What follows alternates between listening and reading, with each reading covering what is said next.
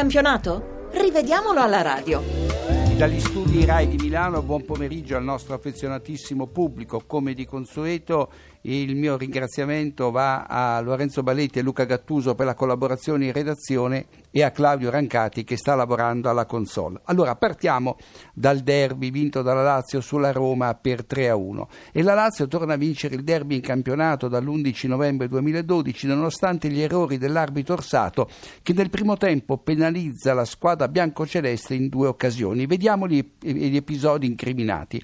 Al quarto d'ora manca un rigore alla Lazio. Lukaku cade appena dentro l'area della Roma, toccato da Fazio che nel tentativo di liberare liscia il pallone e colpisce al fianco l'avversario. Il contatto non è violento ma sufficiente a sbilanciare Lukaku lanciato a rete. Orsata è ben posizionata e fa proseguire, ma ci stava tutto il rigore per la Lazio con l'espulsione di Fazio per fallo da ultimo uomo. Gravissimo anche il secondo errore di Orsato giunto al 45 Il fischietto di Schia segna alla Roma un rigore inesistente. Vallas non sfiora minimamente Strottman che si lascia cadere da solo con una simulazione grossolana. Ne restano ingannati sia l'arbitro che l'addizionale di Bello. I laziali protestano inutilmente, dagli 11 metri dei Rossi pareggia. Ci fosse stata la VAR sarebbe stato tutto risolto in pochi secondi. Vedremo poi se con la prova televisiva il giudice sportivo squalificherà Strottman per simulazione. Tra i due episodi non c'è invece nulla, sia quando Bastos ferma regolarmente Geco nell'area della Lazio, niente rigore, sia quando Keitari fila una testata involontaria ai Sharawi al centrocampo, niente giallo, bene stavolta Orsato. Al 56 manca la munizione ad Evrai che ferma un contropiede della Roma con un fallo su Emerson. Il difensore olandese si disinteressa del pallone e va col corpo dritto sull'avversario. Troppo buono Orsato. In pieno recupero, infine, con la Roma sotto di due reti, i giallorossi restano anche in 10 per il rosso diretto a Rudiger, autore di un'entrata da karate con i tacchetti sulla tibia di Giorgievic a centrocampo. L'espulsione c'è tutta e per la Roma piove sul bagnato. Ciao ciao Juventus. E andiamo a Bologna dove la squadra di casa ha inflitto un poker all'Udinese per 4-0 al quinto la squadra rossoblù, già in vantaggio per 1-0, va ancora a segno con un bel colpo di tacco di Treici che riprende un tiro di Taide respinto da Carnetis, ma Creici è in fuorigioco e l'arbitro Celi annulla. Il poker del Bologna arriva sotto gol di Danilo che di testa beffa il proprio portiere sul tiro di Verdi. La Lega certifica l'autorete. Annullato poi un gol di destro per il netto fuorigioco dell'attaccante di Donadoni. Ed eccoci a Cagliari dove la squadra di casa ha battuto il Pescara per 1-0. Al ventitresimo Joao Pedro regala la vittoria su rigore, punito l'intervento di Fonasier che in scivolata intercetta il tiro dello stesso Joao Pedro con il braccio ben staccato dal corpo. Esatta la valutazione dell'arbitro Minelli, quest'anno all'esordio in assoluta la terza presenza in tre anni. Un minuto dopo la Gone Light Technology certifica che il portiere Fiorillo respinge proprio sulla linea un colpo di testa di Borriello. Non è gol, insomma. Al 54esimo Bruno Alves rischia il rigore spostando con il braccio Memuscià in area. L'arbitro fa giocare, situazione davvero al limite. Un minuto dopo Cerri segna gioco fermo dopo essere stato pescato giustamente in fuorigioco. Nel finale Montari protesta in modo acceso con l'arbitro per aver subito a più riprese insulti razziali e lascia anzitempo il campo dopo essere stato ammonito per proteste. Quasi una beffa. Possibile che nell'arbitro e nei suoi collaboratori abbiano sentito niente e gli uomini della Lega e della Procura federale tutti silenti.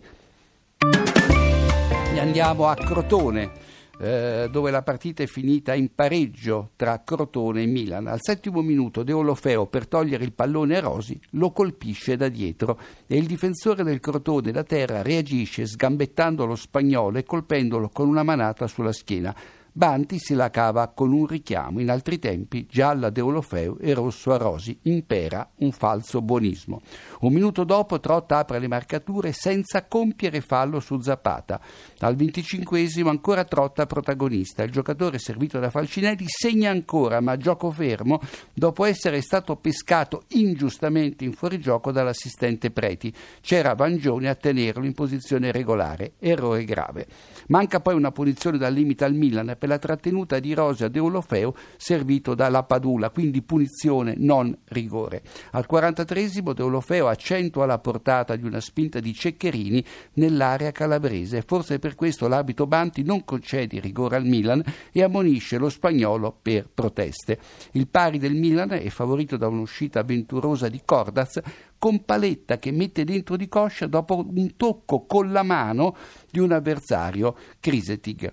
Poi Rosi respinge di petto, non di imbraccio, una palla gol di Lappadula e infine, oltre il recupero, arriva l'espulsione, doppia munizione di Cuccica, l'ultimo per un fallo sul Falcinelli, il primo era stato su Nalini.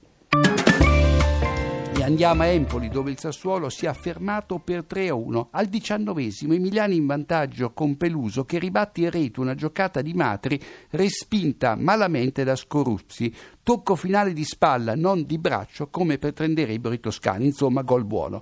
A distanza di 5 minuti l'Empoli pareggia sul rigore con Pucciarelli, evidente il mani di Ricci nel cuore dell'area emiliana, simile a quello di Tolò in Atalanta-Juventus. Matri riporta avanti il Sassuolo al 34 sull'assist di Berardi. Gol buonissimo. Berardi scatta in posizione regolare.